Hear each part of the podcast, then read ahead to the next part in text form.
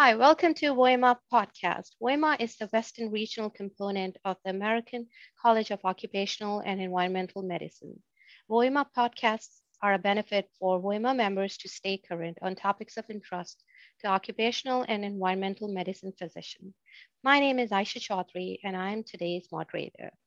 Today, we are thrilled to be joined by WOEMA present president, Dr. Rupali Das, Dr. Das will give us an insight on our Vision 2022 for WOEMA. Dr. Rupali Das is a Senior Vice President and California Medical Director at the Zenith Insurance Company and Clinical Professor of Medicine at the UCSF Division of Occupational and Environmental Medicine. Dr. Das previously served as the Executive Medical Director of the California Division of Workers' Compensation and has held various leadership positions in environmental and occupational health at the California Department of Public Health and California EPA.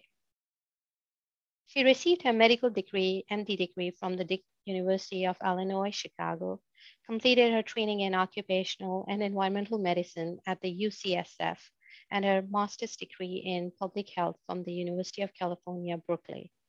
She is both certified in internal medicine and preventive medicine, occupational medicine, and is a fellow of the American College of Occupational and Environmental Medicine. She has served as the chair of WOEMA's Educational Committee and the Legislative Committee, and is a past walk chair. Vision is serves as strategic plan for success and motivate us to work towards our shared goals. We will talk with Dr. Das today as why is it important for us and how we will accomplish this as a team. The WOEMA Education Committee members involved in planning this session has no relevant financial relationships to disclose. Dr. Das reports no conflict of interest. Welcome, Dr. Das. Thank you so much for having this conversation with me. I am honored to have the chance to speak with you today. Thank you, Dr. Das. Please tell us about your Vision 2022 for WOEMA.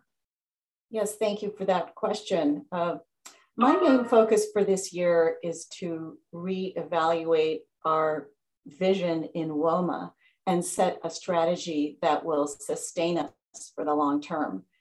Um, and I'm doing that through a strategic thinking process. It's been over 10 years since we revisited our strategic plan. It was a great plan. Uh, and we've done pretty well because it was well set at the time. We've had great leaders and great volunteers, our members. But in the last 10 years, a lot has changed. Our members have changed, our leaders have changed, our management has changed, and the world has definitely changed in many ways. And we need to reevaluate our plan going forward so that we have a plan for short term success and a path towards sustainability in the long term. And after two years of COVID, it seems like the time is right to think deeply and strategically and prepare for our future. So I'll just uh, summarize what we're doing. Our strategic thinking process focuses on the future and is kind of a positive uh, process. Instead of focusing on our weaknesses, we're looking at our strengths and what do we do well and what do we want to do well in the future. And um, because it is future focused, we, we want to know what's coming down the tracks. What's um, what are the uh, opportunities? What do we hope to be? And what do we want to do? So we prepare for things that are not here yet. And I think it really encompasses everything in WOEMA. Everything we do, we do will fall into the strategic thinking plan. We are a diverse set of professionals, both in terms of the subject matter that we um, work in, whether it's musculoskeletal injuries or toxicology, as well as jobs our members hold ranging from corporate medical directors to clinicians. And we need to remain relevant to them and to new advances in our field and make sure we continue to attract and promote talented, dynamic, and diverse members and continue the, the path that we have of attracting great leaders into our organization. Uh, and we also need to advocate for our members, but not only our members, for our profession, for occupational environmental medicine, and certainly for our patients. And, I, and last but not least, uh, we are a volunteer organization. We are um, we sus are sustained by um, inconsistent sources of funding, but we want to ensure that we remain financially stable into the future. And, and so in closing for this question, I want to say that to realize this vision, um, I, can't do it alone. I have to rely on um, the members. And so I've recruited a wonderful team of WOEMA members and emerging leaders. And this will allow not only the current leaders, but future leaders to have a say in shaping the organization. And through teamwork, it's going to bring us closer to, um, to realizing our vision, our, our joint vision, not just my vision. And after two years of COVID, it will reinvigorate us as we look forward to hopefully a brighter future. Totally agree with you, Dr. Das. Yeah. Um, it, it's definitely a plan going forward. Um, tell us about your journey from internal medicine and occupational medicine. You started as an internist and then um, you, you, attained training in occupational medicine. What made you think that you're, you're better suited for an occupational medicine? Well, I was uh, attracted to occupational medicine actually very early in my career. I was very lucky to have been introduced to this fascinating field as a medical student at the University of Illinois Chicago. I was on a hospital based internal medicine rotation at Cook County Hospital, which actually unfortunately has since closed. Um, and while I was there, I met residents who were part of the occupational medicine training program at Cook County Hospital. Um, I liked it so much that I did a short rotation there as a medical student. And then again, I chose to do another rotation in occupational medicine when I was a resident in internal medicine at Michael Reese Hospital in Chicago, which also unfortunately has closed. And um, it was at that time that I started developing my interest in pursuing occupational medicine after internal medicine. And at, at, that time, it was really considered somewhat of a fellowship, which most of the people going through the program already had training uh, primarily in internal medicine. And many of the faculty and residents who were at Cook County Hospital have remained my mentors and colleagues over the years. Um, I, I want to just say that when I told my internal medicine residency director, who is a nationally respected nephrologist, that I wanted to pursue occupational medicine after internal medicine, um, he laughed. he didn't know what it was. And he asked, why in the world would I want to take a step down? Uh, you know, I would like to think that occupational environmental medicine has a slightly better reputation these days. Uh, I think it's a little better known, but I really think we have a lot of work to do to raise its profile to the level where it should be and have it be recognized as a full-fledged uh, profession in and of its own.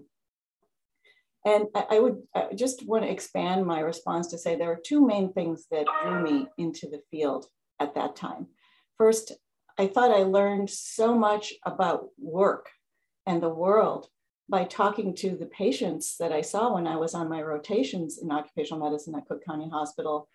And learning about the jobs they did was uh, uh, really an honor because I got to enter their lives in a way that I think as a physician in internal medicine, I didn't. I was just focused on their medical problems. And when you talk to a patient in the occupational medicine clinic, um, at Cook County Hospital, you could sense the pride they felt in sharing what they did uh, for eight or however many hours a day. It was like reading a good book, and it was an honor to really have people share that part of their lives. And as a doctor, uh, you know, in other fields, we rarely get to hear about that. The other aspect of uh, occupational environmental medicine that really fascinated me was the toxicological and chemical ex exposures. And that really is what drew me into the field. I remember very distinctly a case from my rotation at Cook County Hospital. Um, it was a car mechanic with peripheral neuropathy of both of his hands due to N-hexane exposure.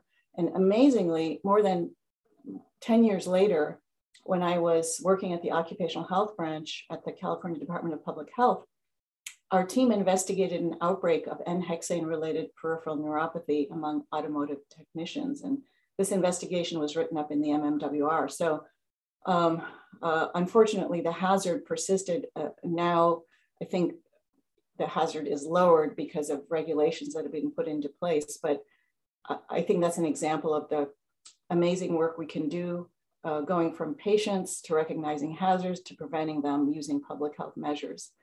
And I just want to say that one more incident I really remember from around the same time when I made the transition from internal medicine to occupational medicine was the chemical attack by Saddam Hussein on the Kurdish people in northern Iraq that resulted in the death and significant injury of thousands of civilians. This was towards the end of the Iran Iraq war.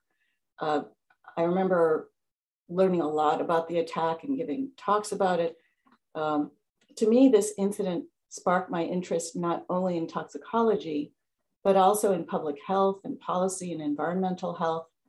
And in a way, it helped set the path for a lot of the things I went on to do. And um, as I talk about this, I'm really sort of reminded of what's going on in the world around us. And um, so much has changed, but so we're still facing the same hazards today. Very exciting journey, and I'm I'm really um, you you act as a mentor for all of us in occupational medicine, but I'll especially look towards you as a female mentor. And uh, as March is a Women History Month, who were your female mentors, and uh, what progress um, do you see in occupational medicine in regards to female um, recruitment in WOEMA, especially? Thank you. Yeah, thank you for that question. Um, March is Women's History Month, and WOEMA um, recognized that in an email sent out from the JEDI Committee um, earlier this month. Um, I would have to say my most important female mentors were the first thought that comes to my mind is my family. Um, my grandmothers, my aunts, and my mother. And my grandmothers were not uh, uh, professionals in the current sense of the word, but they were amazing, powerful women um, who were also very gentle and especially kind and gentle to me and who supported me with a lot of love.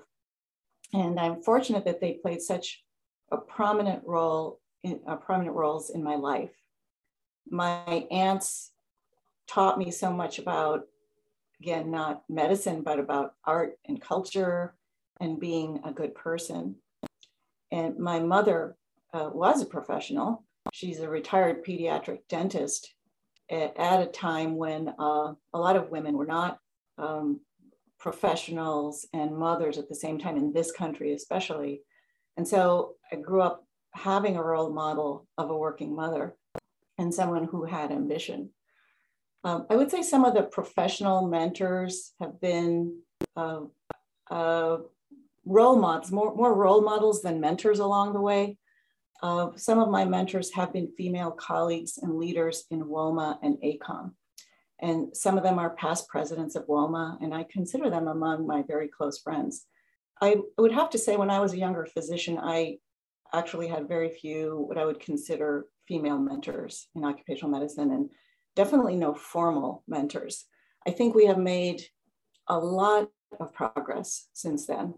I see, you know, in recognizing Women's History Month, for example, and encouraging women to become professionals, I've seen more women rise to leadership levels in, in many settings, not just in occupational medicine, but also in occupational medicine, corporate, academic, government, and clinical over my career. And I think that's really great news.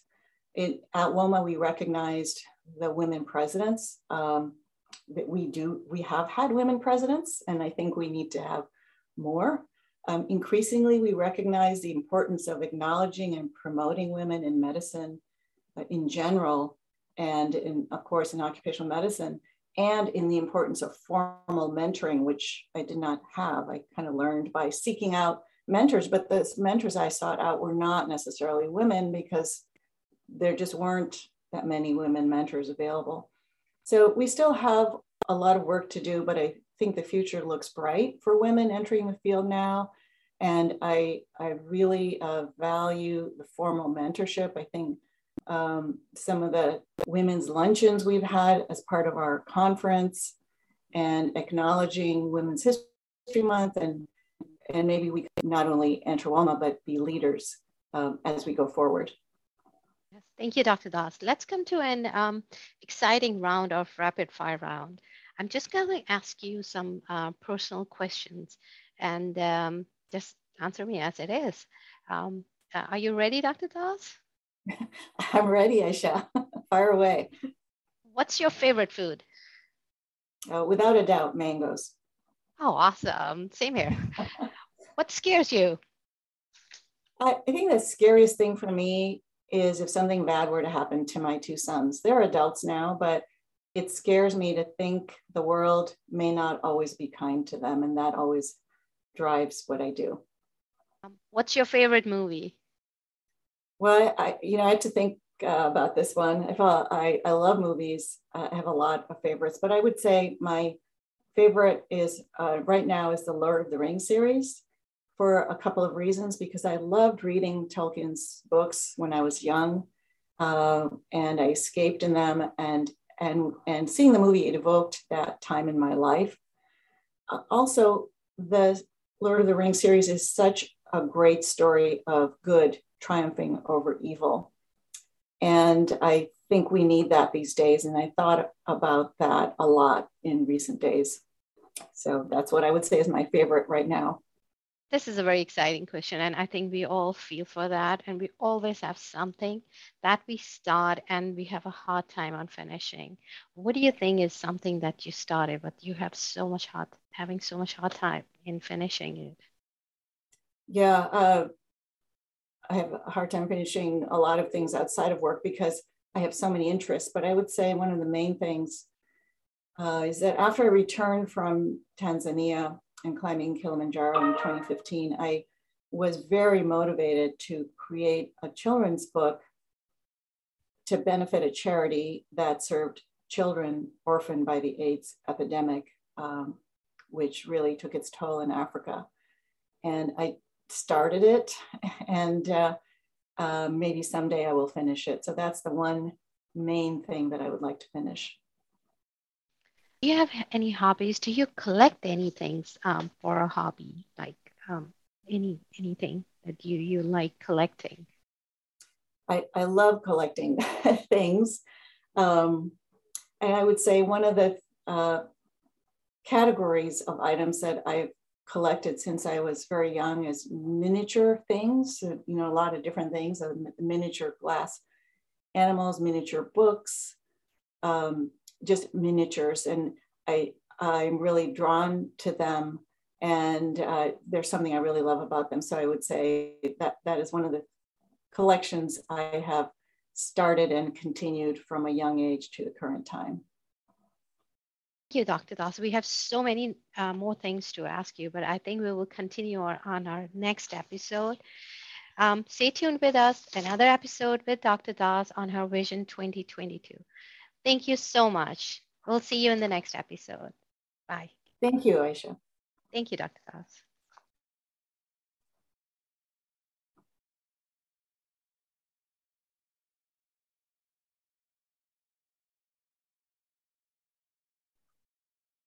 Okay, how did that go? I, I think I, I had a few like things I said over, but hopefully I don't, you'll be able to